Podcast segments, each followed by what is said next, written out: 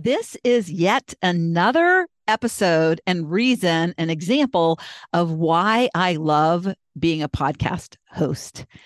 Elise Buie is a divorce lawyer, and she didn't start out as a divorce lawyer. It wasn't until after she went through a divorce that she became a divorce lawyer. Such a fascinating, interesting episode about navigating divorce and a lot of very interesting insight about children, including adult children, and how divorce impacts adult children. And I, being divorced woman who had uh, adult children when I divorced, it was really. Uh, I wished I had Elise in my life when I went through that process. So I think this is a really helpful episode for anybody who is struggling in a marriage, thinking about divorce, or knows somebody who is. So if you have a friend who has mentioned to you that she's unhappy in her marriage and is contemplating divorce, has had discussions about divorce, uh, then please, please let her hear this episode. I think it's going to be really valuable. Uh, and I know a lot of women who get to midlife and want more, and their husband or partner isn't on board with that it, it is, can be very stifling to your life. And I don't want you to have a stifled life. I don't want you to be held back by a husband who is wanting to live a smaller life.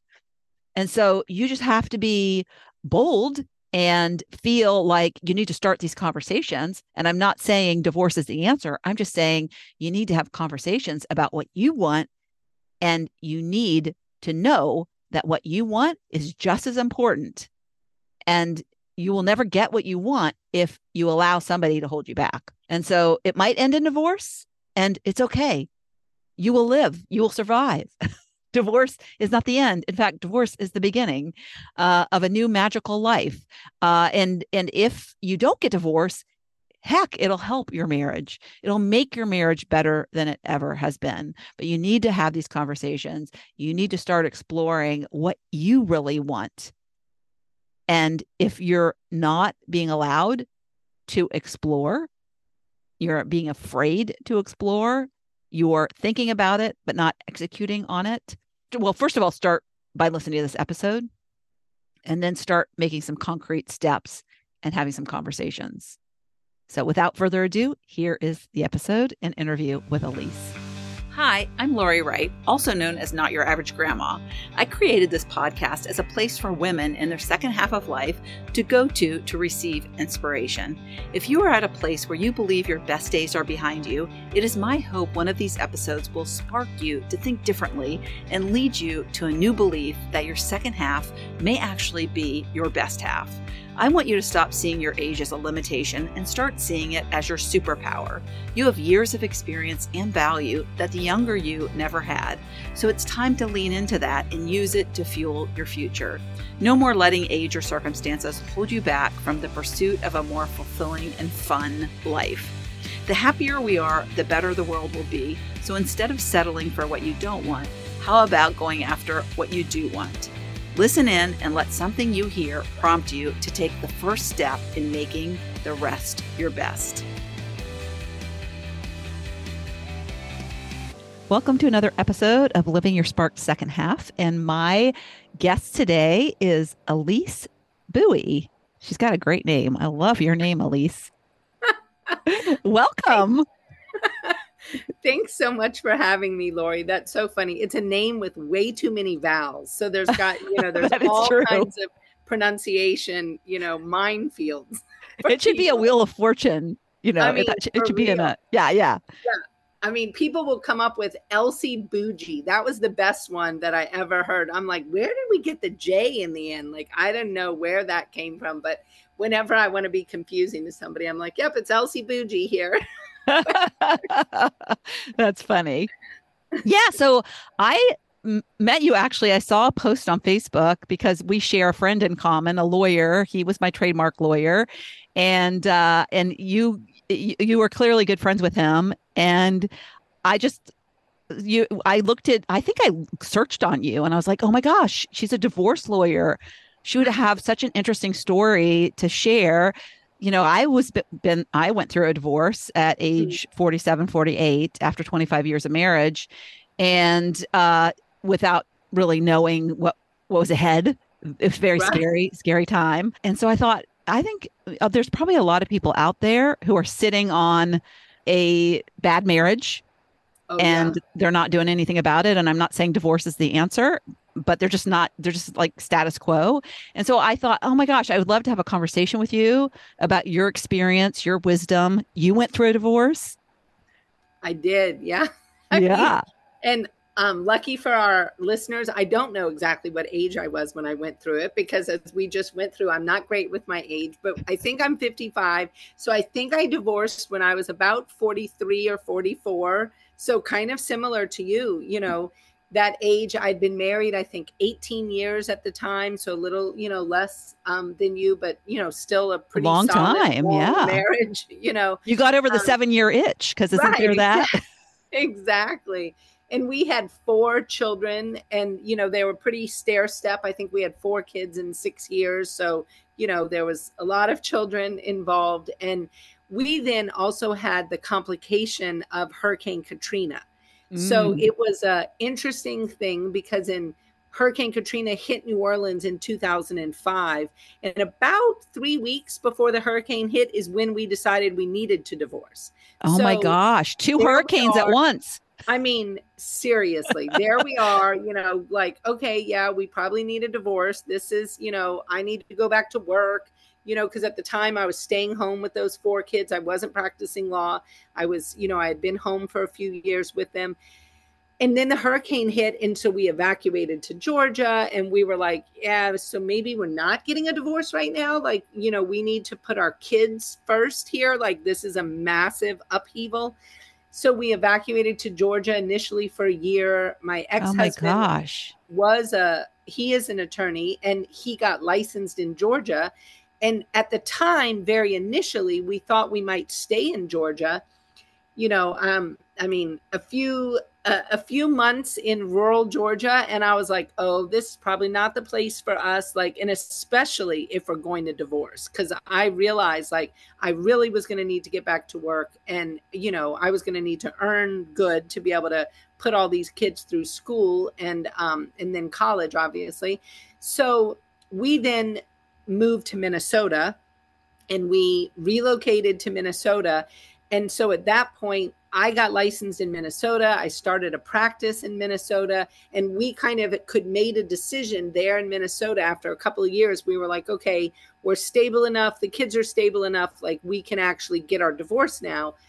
And um, so, you know, you would think that would have been kind of the end of it. Well, then I go and get remarried to my amazing husband now but he was in Seattle so I was in Minnesota he was in Seattle. Long story we knew each other from a, more than a decade before our families knew each other. Um, he had gotten a divorce I you know get, gotten a divorce so we find each other. I then moved to Seattle with all four kids. We blend a family he has two I have four so we now have six and then um, so then I have to get relicensed again in Washington and start all over. Oh my again. gosh. So, you know, three bar exams later, you know, I'm now licensed in, you know, Louisiana, Minnesota, and Washington and have started a law firm in both Minnesota and Washington. And then my ex husband, several years later, ended up moving out here as well. So now we all live out here in Washington and both of our ex-spouses are out here in Washington, which is super convenient for all the kids. You know, the kids are now yes. all 20 something year olds. They're all over the the country. We have three here in the Seattle-ish area, and then we have three around the country, one in DC, one in New York, and one in Japan. And so it I mean, it's been a fascinating journey and no one could have ever told me that my ex and I would get along like we do now when we were divorcing, because when we were divorcing, it was mighty ugly. And um, there was well I, am curious about the whole time period between when you first had that discussion before Hur- hurricane yeah. katrina uh, hit and then there was it sounded from how you were describing it almost like a three year period where you moved to georgia and then you moved to minnesota And yeah. how was that? Were you just kind of living as roommates, knowing what was coming? And so you kind of lived your own lives, but we're still under one roof? I mean, we were definitely still under one roof. And, you know, but we we knew what was coming for sure. And but we also were in no position to divorce at the time. I mean, fiscally, you know, we both were lawyers licensed in Louisiana and you know a lawyer doesn't just get to go start in another state. And so you know you've got to retake a bar exam and often that's a 9 month process to even qualify to sit for the exam like to go through all the bar regulations and all the application process and then you actually have to sit for the exam and wait for your results. So i mean it can be up to a year to get the results. And i mean that's a longer conversation around hurricane katrina and what happened to so many displaced attorneys mm. who, because louisiana's got no reciprocity with any state.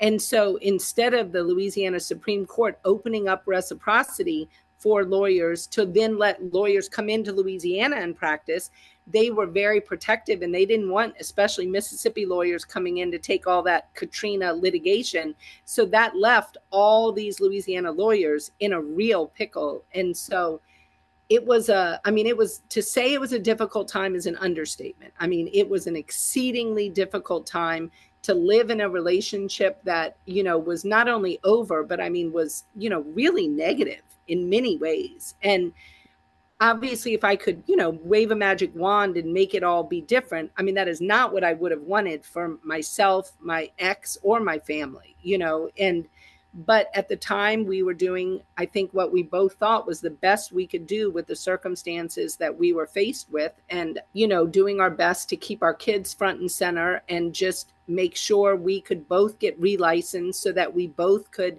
do the work we were going to need to do to be able to fiscally support these kids moving forward. Yeah, and and you once you get your bar, it doesn't mean you have a full list of clients. So you got to build that clientele, and then you're moving, and so that has got to be difficult. So I'm curious because before we I hit record, I asked you if you practiced divorce law before you got divorced, and you said no. You yeah. practice, and I know there's a myriad of different types of law. So did getting and going through the divorce leads you to want to help other people navigate that tough time? Absolutely. I mean, when I started really investigating divorce, you know, I mean, like really deep into it was in Minnesota, like figuring out, okay, how are we going to actually do this? You know, what is this going to look like? What is spousal maintenance going to look like? You know, what is all the things? And so I became super interested in co-parenting and how do you co-parent successfully? And what does this look like for children? Because like you said at the time there we were living you know under the same roof and in essence having to co-parent i mean minus the big love between us. Do you know what i mean? Like there mm-hmm. was a lot of just anger and built up resentment and just all kinds of problems bad communication you know all kinds of things and so learning to navigate co parenting while we lived under the same roof was really very helpful. But it also made me realize there is a lot to know. And people often go to a divorce attorney and i mean they're just putting them through the paces of like okay get us your financial documents. We're going to get a parenting plan. Nobody is sitting down and really talking about like child development and how a parenting plan for a 4-year-old is going to be great for a 4-year-old and it's going to be horrible for a teenager because a, a four year old needs, you know, regular contact with both parents. They've got, you know, some of that attachment kind of issues and they need that regular contact. Whereas a teenager needs a longer time with each parent to settle in and, you know, get to their groove. So they might need a, a week on, week off kind of schedule. And so I became, I mean, if I may say so, like a real expert on co parenting, you know, like went to thousands of hours of training, you know, on just co parenting, how to do it, child development, dispute resolution, you know, all the things. So when it came time to, for me to go back to work, it was just a natural thing for me to start a family law firm because I was like, I mean, this is, I mean, the whole time I'm doing it for myself and I'm learning all the things. And I was like, well, why not just put all that learning into action yeah. and do it for other people and be able to help. So, I mean, I have a real bent towards, I mean, really high conflict parenting disputes and really being able to help people yeah. take that conflict get educated around it, understand the psychological impact to their children, bring it down off the ceiling, and let's move forward in a way that is constructive. Yeah, I love that because I think kids are such the victim of divorces. because the when you get into that like me versus you and it gets ugly and because there's a lot of animosity and you just forget the kids. You forget yeah. what it's doing to the kids. And you don't think, because my ex husband had an affair back a few years before we got a divorce, and you think that they don't know stuff. And you think that, and then one of my daughters came to me and said, you know, is dad, you know, is he seeing somebody else because she overheard a conversation that we didn't think that she overheard right you try to protect them and they they still and they and they can pick up the vibes they they know when there's tension and and they're not stupid so i love that you're you're really an advocate for the children and you talked about uh, I think in your in the notes you sent me that you were a, a guardian ad litem. My parents did that. They were t- retired teachers and they moved to Florida and they were like the advocates for children in the court system. So I, I, it sounds like you you are serving such a great need. One of my questions is, well, my experience, my personal experience, my kids were adults when we got divorced, and oh. not that it doesn't affect adult children. Do you help with adult children too? Oh and, yeah, yeah. Uh, actually, I think adult children are the most impacted by divorce. Interestingly, because it is a really hard sell for a child to go off you know, to college or whatever and go start their own lives. And then all of a sudden, that solid foundation that they thought they were leaving kind of crumbles. Do you know what I mean? And yeah, they start questioning family home, where we go for oh, Christmas. They yeah. start questioning everything. And especially if an affair was involved, I mean, you then can see so much in children about how that's impacting their young adult relationships. You know often there's trust issues and i mean i i spend a lot of time with adult children of divorce and really helping them get into therapy you know and do the work they need so that they don't carry their parents divorce into their future relationships. Yeah and often i i see this uh, where they they have one parent's ear or you know one parent has their ear put it that way. And they're hearing these two sides to the story and they're going to align with one or the other probably. And they're not getting the truth because there's there's always half truths right? Because exactly. it's one person's version versus the other person's version. Uh, so w- with my experience and i wished i had known about how to navigate it for adult children because i didn't even think about that uh, but we had to it came to okay we got to divide up the furniture. And he was really resistant about navigating that whole discussion. And so i was like okay i'm going to get a mediator. And i found a guy to mediate and it was so funny because whatever i said was it was he wouldn't he wouldn't hear it he wouldn't listen to it but the guy would say the same thing and he listened to the guy so I think having just a third party, do you find this third party that you are kind of is is something that people are more amenable to? Oh, I think that's very true. And part of that, though, I mean, because I work currently as a parenting coordinator. So somebody in the middle of a high conflict couple who, you know, in all likelihood has already divorced and they have a parenting plan in place and they just cannot see eye to eye. Like he says the sky's blue and she says it's red. You know, it's literally just they cannot see eye to eye. But having somebody live in the middle of them allows you know to navigate that where i can get information from one person and it can then come from me in some way and it is taken differently than if it were to come straight from that person i mean obviously the goal of parenting coordination though is to educate them and help them to be able to separate you know but there is so much emotional work that needs to be done for somebody to be able to separate you know the author of the thing from their feelings and be able to just look at the merits on what the person is asking. And you know that takes a certain amount of enlightenment personal development you know and some people aren't willing to go there. And so they might need a parenting coordinator throughout their entire children's lives to be able to actually make decisions and move forward otherwise they just get in these do loops of you know just fighting about everything and children really suffer because decisions aren't getting made and children's lives aren't able to move forward yeah.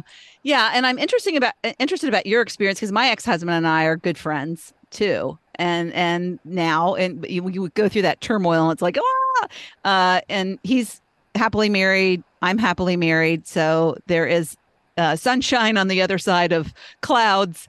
Uh, but what do you think is is it how how does that happen for some and not for others? What do you think is holds people back from getting to that point? I mean, I do think, you know, it's it's people's psychological development and or mental health struggles. You know, I think some people truly are not able to um, you know, to move on, whether that's accepting responsibility for their part in the thing or being able to understand that even if maybe they don't have to accept responsibility, like maybe, you know, they really were more of the innocent spouse. And obviously it's still there's always two sides and problems. I don't mean that. But sometimes like infidelity i mean the spouse that maybe you know did not have the infidelity doesn't have any quote unquote blame for the actual like big event that occurred. But often there's stuff that has gone on you know the relationship deteriorated such that infidelity did occur. But i mean it takes a big person to be able to get beyond that. Do you yes. know what I mean? Not and, hold a grudge.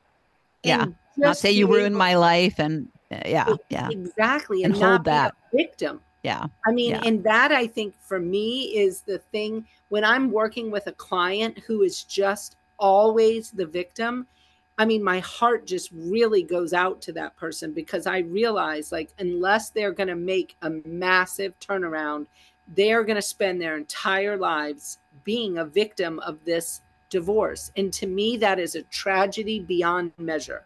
Like yeah. i i mean uh, you know going back a little bit to the issue of you know me having to like get back to work and um, support my children my ex was uh, i don't know the right word even but he he has never financially been able to do what he was supposed to do. I mean even to date you know like it has never occurred. And for I mean, a solid year, I would be like, you know, where's the child support? Where's this? Where's that? And finally, my current husband was like, you know, why do you think th- this is going to be any different? Like, what, you know, what are you thinking? And I was like, you know, that is a fine question.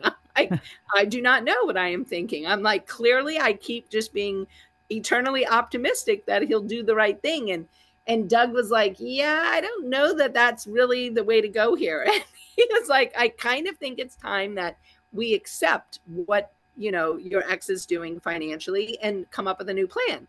And so it was really just, I mean, as simple as that, but to make me realize, oh, okay, I've got to like earn circles around this clown because like I need to pay for all the things forever. And and that then completely flipped my mindset. Instead of being a victim of this financial you know, what could be perceived as super unfair. I was like, well, look at this. This is an opportunity for me. Like, I am going to go forth and do. And I mean, I started a law firm, grew a law firm, you know, I mean, from nothing. I literally had just moved to Washington and, you know, knew nobody. I mean, and, well, I think when you when you play victim, you carry that negative energy, and you oh, switched your energy, and then of course, good things are going to happen for you. Yeah. I love that.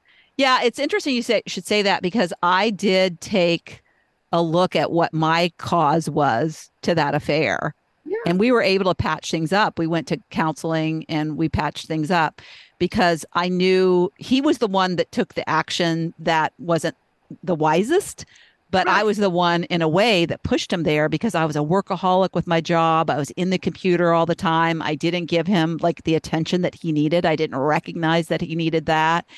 And he just didn't feel taken care of uh, in that way. And so I think, yeah, recognizing and, and just trying to say, why did those actions happen? and Right. there's people involved and it, it, it happened to both of us and and yeah. So that's that's great advice. I love that. What would you say to somebody who's sitting in a relationship and they're not happy?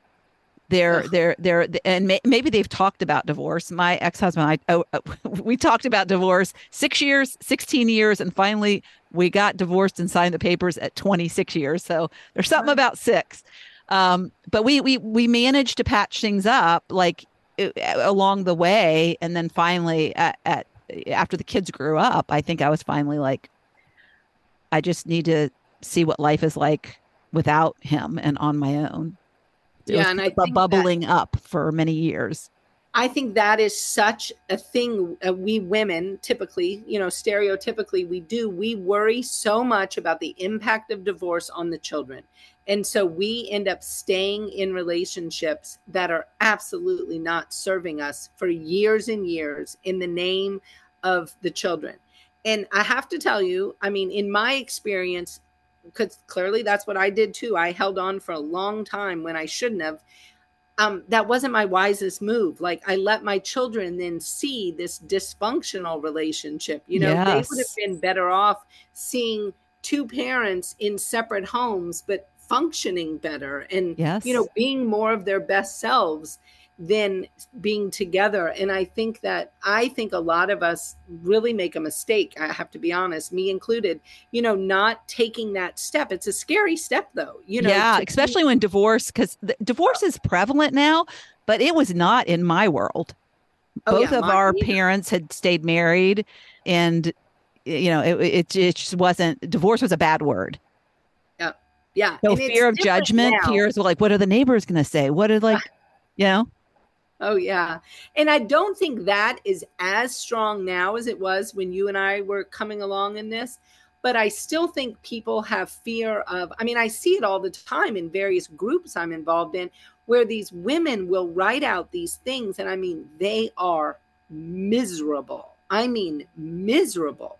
And but they'll say things like, "Yeah, but I think I could hang on for, you know, 5 more years." And I'm like, why are you giving five more years of this misery in your life over to this other person in this situation when you could get out and i mean obviously finances are a huge thing that you know women struggle with because i mean to be fair i think women still carry the invisible load and the mental load of raising a family in most homes again i know i'm being stereotypical but I do think the data bears that out. I mean, women are still doing so much of that emotional burden. So they worry about even if they get divorced, then how are they going to do all the things? Because they won't have that person that they're at least giving a little to do list to, you know, to get some things done.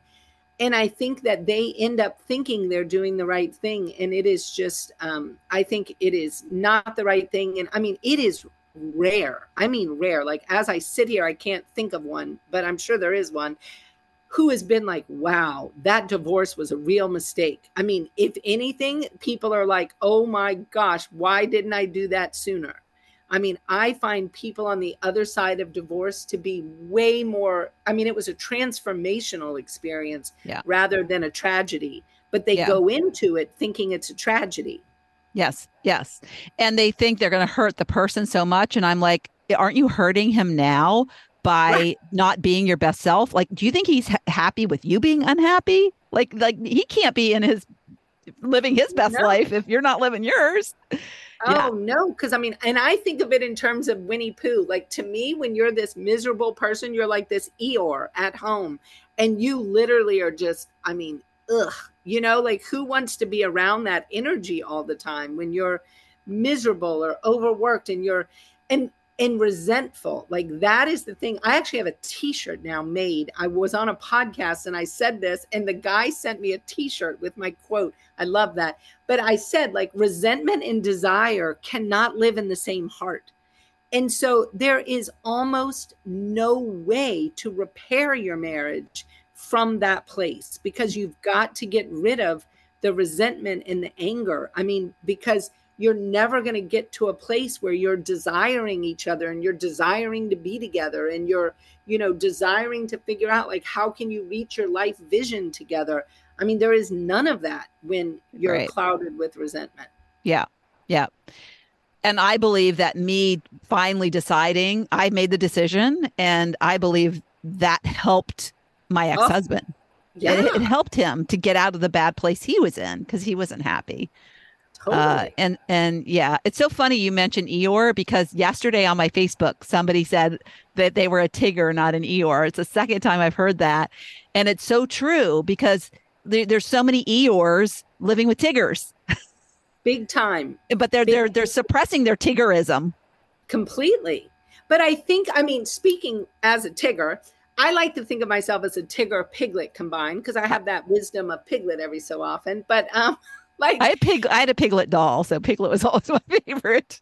I think that so many Tiggers are there tend to be super high energy, you know, they might be that kind of uh, visionary type like ideas are flying out all the time they're a little zanier you know they might not be that person that has like an exact morning routine and all the things. I think they often find an eeyore because they think the eeyore must be like they're more together. They're more adult like they're more you know things just look all right with that person. They tend to be that and the eeyore loves the energy of the tigger because yes. you know they're so caught in their like you know bubble of just like I wake up every day at 6 a.m. I take my shower. I eat the same breakfast for 32 years. You know, like it's like I, the opposites attract kind it of. It is. And, mm-hmm. but it, I think unless you acknowledge that and really get in it and understand how those differences can also not only attract but can truly start weighing each other down in this way. And i do think the tigger is the one that ends up feeling very oppressed you know by the eeyore type whereas the eeyore type often feels very and just like you said it uncared for you know because they feel like they're not getting the the care and attention they need. And it's you know we really have to work through that as couples and really you know understand that because obviously when you were saying what you were saying i'm thinking to myself yeah but he should have communicated that better. Like that's not up to you to figure out. Like you know but then there's all those dynamics of who's conflict avoidant you know who's not like how open are we with having those tough conversations? I mean there's so much that goes into a marriage that yeah yeah. You know, what's your what's your opinion about women? Uh, you know, when I think about m- my situation and the women that I, I work with, I think that women are have a more tendency to be the ones that are more introspective and that they're they're wanting something more, they're wanting to expand, and men are more you know they can be like I, I, i'm just satisfied i'm just going to live the status quo um, and maybe it's because the nurturing side of women, and we we've raised our kids, and they they've we've helped them grow into adults, and now we're like looking for the next like opportunity to nurture. Uh, and so, uh, you know, what do you tell somebody, you know, that if they're feeling like they're wanting to expand and grow is being held back by their partner is there is, are there like talking points that you share with people because not many people who start to realize i'm not really happy and, and they don't know what the next step to be. It's not like i'm not happy i'm getting a divorce tomorrow. It's like i'm not happy how do i start that conversation? How do i navigate him to want to expand himself or to expand well, together or to allow me to expand?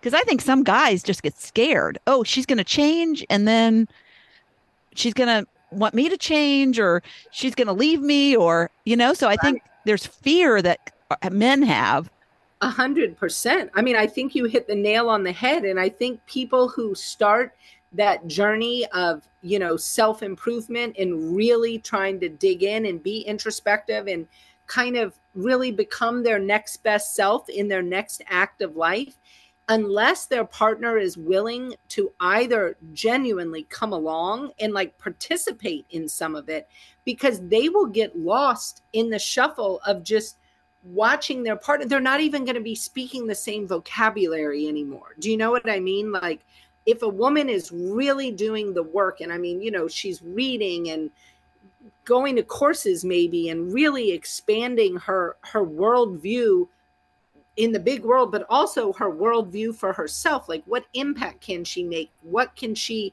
what is her genius in the world that she has been really putting on hold? And i'm not saying raising children isn't an amazing opportunity. I mean i love loved raising my family but I, I wasn't always in my zone of genius you know trying to navigate homework or whatever i was navigating, you know, and um, but having a partner that'll come with you on this journey, and if they won't come with you on this journey, I think uh, people have to be very upfront and realize by a partner choosing not to come on the journey it is very likely you're going to end up growing apart and like you the person won't want to stay. Like if it's the woman doing this you know work and introspection, I mean, she's going to outgrow this person. I mean, yeah. genuinely. Yeah. And, you know, or she's I not going to live ever fulfilled. Oh, you know, oh, she's going to exactly. die with regrets that she didn't do what she thought right. she should do. She was too scared.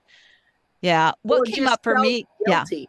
Yeah. Yeah. Yeah. Feeling guilty that, yeah, I can't do because, because, you know, women want to make, I think ultimately make the people they love happy. And, and it's kind of impossible to make somebody who doesn't want to change happy but it's funny because I think about my husband now, and my husband, it, like like you, you knew him from the past. He he was an old boyfriend, so we have a history. Uh, and he's not somebody who, like me, is like, you know, gobbling up every bit of personal development and like so excited about oh the new things I can do. Right. Uh, but I will say he is so supportive of my growth. Oh and so yeah. I would pay attention to that if you're somebody who has a husband who's not interested in personal growth, as long as he is supportive of your development and your personal growth. And he he like he's he said he said to me, I just want you to be happy. And that is like means the world to me. Oh, he doesn't have to be in in the, you know, in in in in the full out, you know, place with me as in terms of let's grow together. Let's go to Tony Robbins. He would never go to Tony Robbins. Uh, but I think, and then he'll cut little things out that he sees in the newspaper that I are like that. little happy quotes and stuff. Yeah, yeah. That's but, amazing. Yeah, yeah. And so I, it's like I, I, know he's he's there for me. I know he's totally. he's not he's not totally on board with this for him, but he knows it's this for me, and it makes me happy. So I would say to anybody who thinks their partner isn't there ask them, do you want me to be happy? Are you okay with me exploring more in this world? Right. Uh, and, and see what their answer is, see what their response is. Absolutely.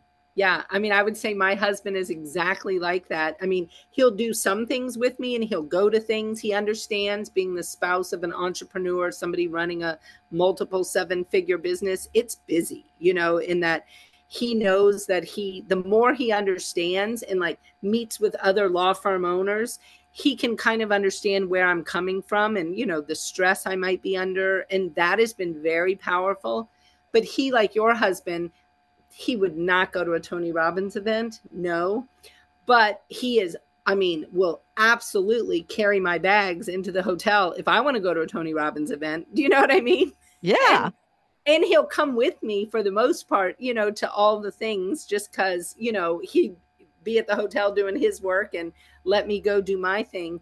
But i think that that it just it means everything to the relationship when you feel fully supported and you can fully support them in their endeavors because there is a feeling of want at least from my perspective wanting to do more for somebody who is so supportive of you i cannot like i mean i cannot be more supportively feeling towards my husband. Like i'm like oh well what do you want to do? And how you know you want a boat? Let's get a boat. Like you want this? Like do you know what i mean? Like trying and there is no resentment you know because nobody is holding the other one back.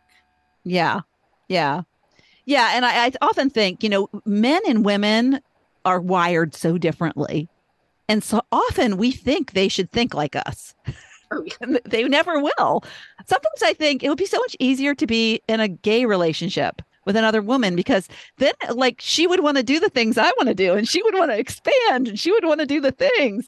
Uh, so it's kind of like understanding where he is, putting myself in his shoes. But um, I would encourage any listener who is going through this and feels like they're they're wanting to these things and and they feel a little stifled.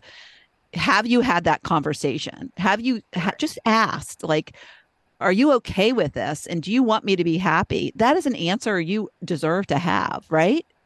Oh yeah for sure. Yeah and we're afraid of these conversations sometimes i think. Like we oh. we think we know the answer and and it and it, don't you want to know the answer? Because if the answer is you're you're full of crap and no i i'm like you know you're i i just want to sit here and be miserable and i want you to be miserable with me. Well, that's a good that's a good thing to know.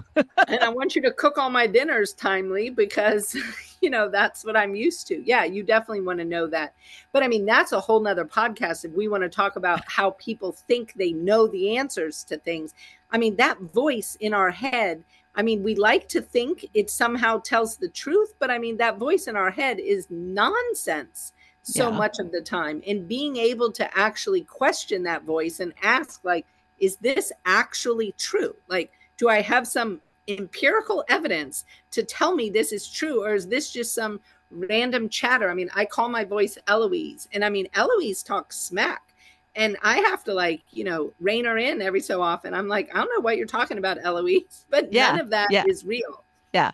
And she probably thinks she knows the answer to what your husband would say, right? Of, of it's course. like it's like why even ask him? I know the answer, and we always it's never what we think. It's it's uh, yeah, yeah, and so we avoid the, the conversations. But yeah, so maybe we, I should have you back, and we should go a little deeper. But it's been great. I love talking to you. I like to ask people at the end of my conversations because it's all about living your spark second half and you feel like like you have this expertise you've developed and you're really helping people. And and I didn't even think when I asked you to be on here, you know, of course I thought you're helping people navigate this difficult time in their lives, but I never thought about the children and even adult children. That was a shock to me that you are really making an impact in the world that's positive because it's it's t- it's a tough time for people. Uh, it's so, such a tough time. Yeah. And so, how do you? And it's funny because before I hit record, I asked her how old she was, and she was like, "I don't know," and I had to tell her how old she was. Uh, and I'm I love so that you know how old you are because we focus so much on that. But yeah, so now that you're like 55 and you you're 55, and, and I'm I sorry that you wanted to be younger and you found out you were 55, but like, so what do you see like after this point, like going forward? What do you see? Where do you see your life going? Where do you see you helping more and making an impact? Sure. I think for me, the two areas that I feel most strongly about are, and we haven't even talked about either of them actually. One is this fair play thing. And I don't know if you've read the book Fair Play by Eve Rodsky or seen the documentary or there's a card game. It is all about bringing a system into homes and having the conversations around what are all the tasks you have to do to raise a family. Oh, it is. Oh my gosh, I want to watch it and then we'll have another it's, conversation. It's game changing. Game yeah. changing. And I mean, my goal would be to stop people from needing me for divorce. I would love it if more couples could have these conversations, share equitably the work in the home of the mental load. I mean, Eve's entire protocol is all based on owning your card from beginning to end. So let's say you own extracurriculars. That means you're doing the conceptualizing, the planning, and the executing of that. So you're not having all these random, like, you're asking your spouse all the time, can you do this one thing while you're project managing in your head the whole thing? It allows you to split up. So I highly recommend looking into fair play. Like it is game changing. Because yeah, you can turn into a nag, you know, uh, because exactly. Well, you're still trying to control it. Yeah. They call it rats. It's like random assigned tasks. And it's literally, it's this horrible system. Yes so fair play so I, i'm a fair play facilitator i love like talking about fair play and bringing it to people and it's a wonderful tool in divorced families as well so they can co-parent better sounds like and it then, would be good for siblings Oh, it's amazing for you just have no idea. It's amazing for roommates too. You have young yes. kids in college and they don't know like how to talk about all the stuff that needs to get done Mhm. in a household. I mean, it's just amazing. And then secondarily, the thing that I am so passionate about is law firm culture. And having a law firm that has a positive culture where people are not becoming burned out, stressed, miserable. Um, the law is a really horrendous profession for treating its people horribly. And it is to me this great travesty because I think being a lawyer is one of the greatest privileges in a democracy. And I think it is an honor to work with people and families at some of their worst times. But it is hard work and you get a lot of vicarious trauma. And so you need good balance. And I call it life work integration. And we have developed a law firm that allows people to choose their own hours. Like we are all remote, we are flexible. Oh, that's And I mean, great. One day we are probably going to move that model beyond just the Washington area, but also, even more importantly to me, we need to get it into law school. We need to change law firm culture. I mean, from the top down and the bottom up. I mean, it I is love that. it is a shame to me that lawyers are committing suicide at the rates they do. They have drug and alcohol problems at absolutely horrendous rates. yeah. And I mean, I hire people who literally can tell me so many PTSD type stories of working in past firms. And I'm like, how is that possible that you were treated like this, yeah. you know, by somebody with a, a law degree? like, Yeah. what? Yeah, that's my brother-in-law is a lawyer. He has his own firm. And the thing that I see with him, which makes me sad, is he does he he can't do anything virtually. So I love that you're Oh. virtual. So Oh, yeah. so if I was in Virginia going through a divorce, I could Zoom call with you and I could hire you. You're you you can do. I mean, you, I- you you can only mm. work in Washington State though, right? Correct. Well, I can work in Minnesota and Louisiana too. okay, so but, um, virtual you could do virtually, I guess. I could. Yeah, we haven't opened offices, you know, or gotten a presence in those states yet. But no, I mean, people can hire me, and they do hire me often in a coaching role, you know, Yes. from other states. Like I can work with parents on like a parenting how- plan.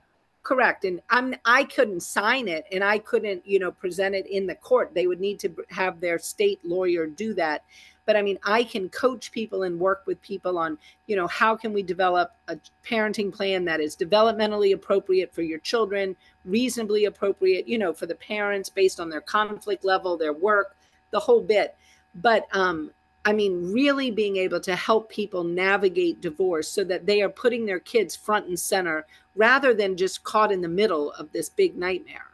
Yeah, yeah. It's been such a great conversation. Thank you, thank you. I'm going to look up that fair play and I'll put a link to the whatever I find about Yeah, it. Uh, and maybe we can have another conversation. It's gone really fast. I mean, or we've like I 45 minutes. Yeah. Thank you so much for having me. And I hope you have a wonderful rest of your day. Yeah. Thank you. We finally got the tech worked out. She's like, well, uh, the video worked fine. Her lips weren't moving with her, her, her audio. So it all worked out. Yeah. So thank you so much, Elise. And how, where can people get in touch with you? Your website? My website, Elise Buie Family Law, and then they can just email me, you know, from there. And um, and obviously, you know, all over social media, you know, Yeah. you can Yeah. find us on all the things. And All right. um, yeah, Yeah, we'll, and we'll link up to those things in the show notes. So Okay, thanks, Lori. All right. Bye. Bye.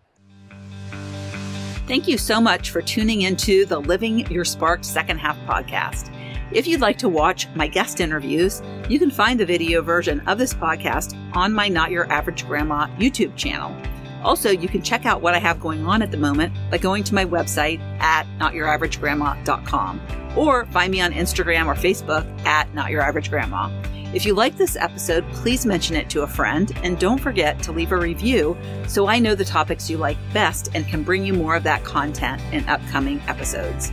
Last but not least, remember to always listen to that inner voice that will never steer you wrong and make living from the most sparked place possible your biggest priority.